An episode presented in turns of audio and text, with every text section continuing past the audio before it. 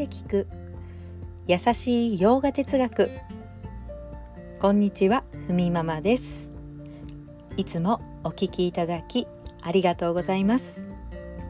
このラジオは耳で洋画哲学を聞いて日常に生かしていこうというラジオです。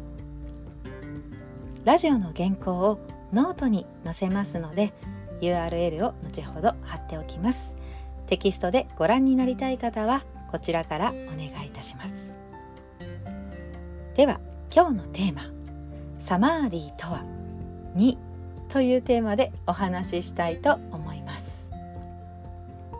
実は少し前にサマーディ1というラジオ配信をしておりますのでよかったら合わせて聞いていただけるといいかと思います。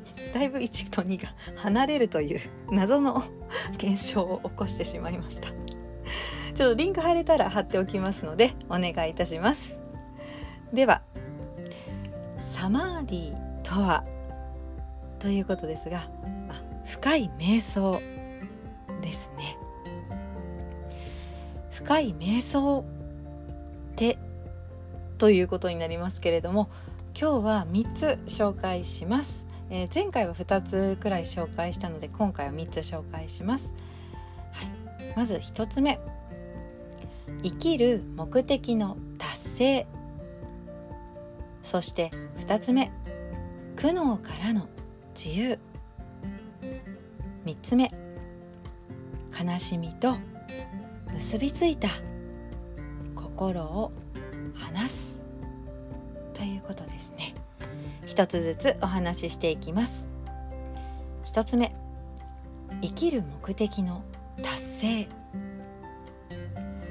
これは自分の真実を知り自分にくつろぐということです、まあ、自分の真実というのは静寂と穏やかさ。自分にくつろぐことができている、まあ、洋画哲学では本当の自分というのは体や心自分が感じている感情といった感覚ではないですよというふうに言います。じゃあ自分って何？ということですが、まあ、そういったものを見ている意識が自分です。ではその意識が自分というのであればその名前自体をまあアートマーとしておきましょう。アートマーというのは何からも影響を受けません。つまりこれが私たちの真実なんです。ということです。まあ何からも影響を受けない意識というものが自分になります。なので、まあ、深い瞑想を理解するとああ自分って本当穏やかで静かだなというふうに感じて、まあ、幸せという言葉の意味を知ってそこにとどまることができる。ということ。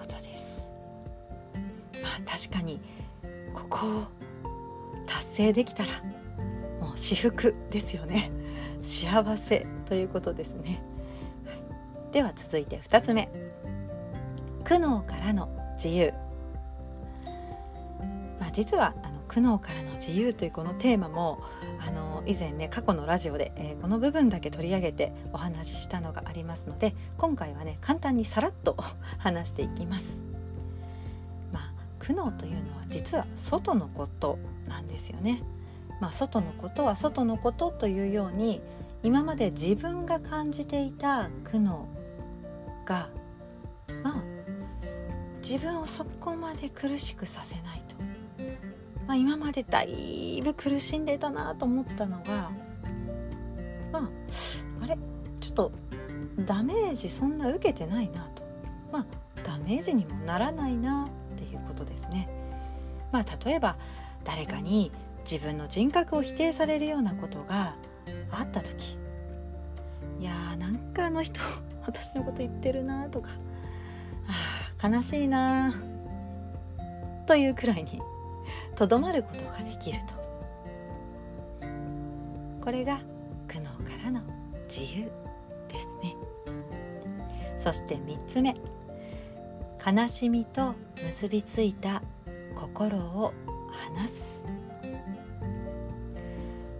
弱気な自分がいて人の言ったこととか考えなどに染まってしまうまあそれというのは弱気な私の考えであって本来の自分ではないよねと言います。まあ、今日のね丸一番で話した、自分本来の自分というのはそれらを見ている意識だと言いますね。感情を見ている意識が自分だよと、まあ、そんな悲しみという感情。これとくっついた考え。これを話してあげること。それがヨガではできること。なんですね。まあ、心がこう一時しがみついてしまった感情とか否定的な考えというのはそれはつかみつかまなくていいですよと、まあ、つかみ続けなくても。ちょっとこう一瞬つかんだかもしれないけど話していくことができますよ。正しく瞑想を深めている人はこの自分と心の自分というのを明確に分かっていてちゃんと線引きが可能になりますと。これが正しく瞑想を深めている努力しているよという目安になるんですね。まあ、ちょっと今日3つ言いましたけど、まあ、簡単にまとめると、まあ、自分にくつろぐことができて外のことは、まあ、大して自分のダメージにもならずそして悲しみに対してもあこれは自分の心が今感じてるだけだなと線引きができるということですね。まあ、心と自分を見ている、まあ、心を見ている自分心と心を見ている自分をはっきりとま区別することができるそれはメリットでもありますよね。それを深い瞑想サマーディと言います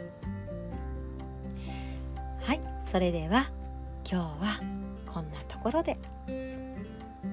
今日一日も皆様にとって素敵な一日になりますように。耳で聞く優しい洋画哲学。ふみママラジオご清聴ありがとうございました。バイバーイ。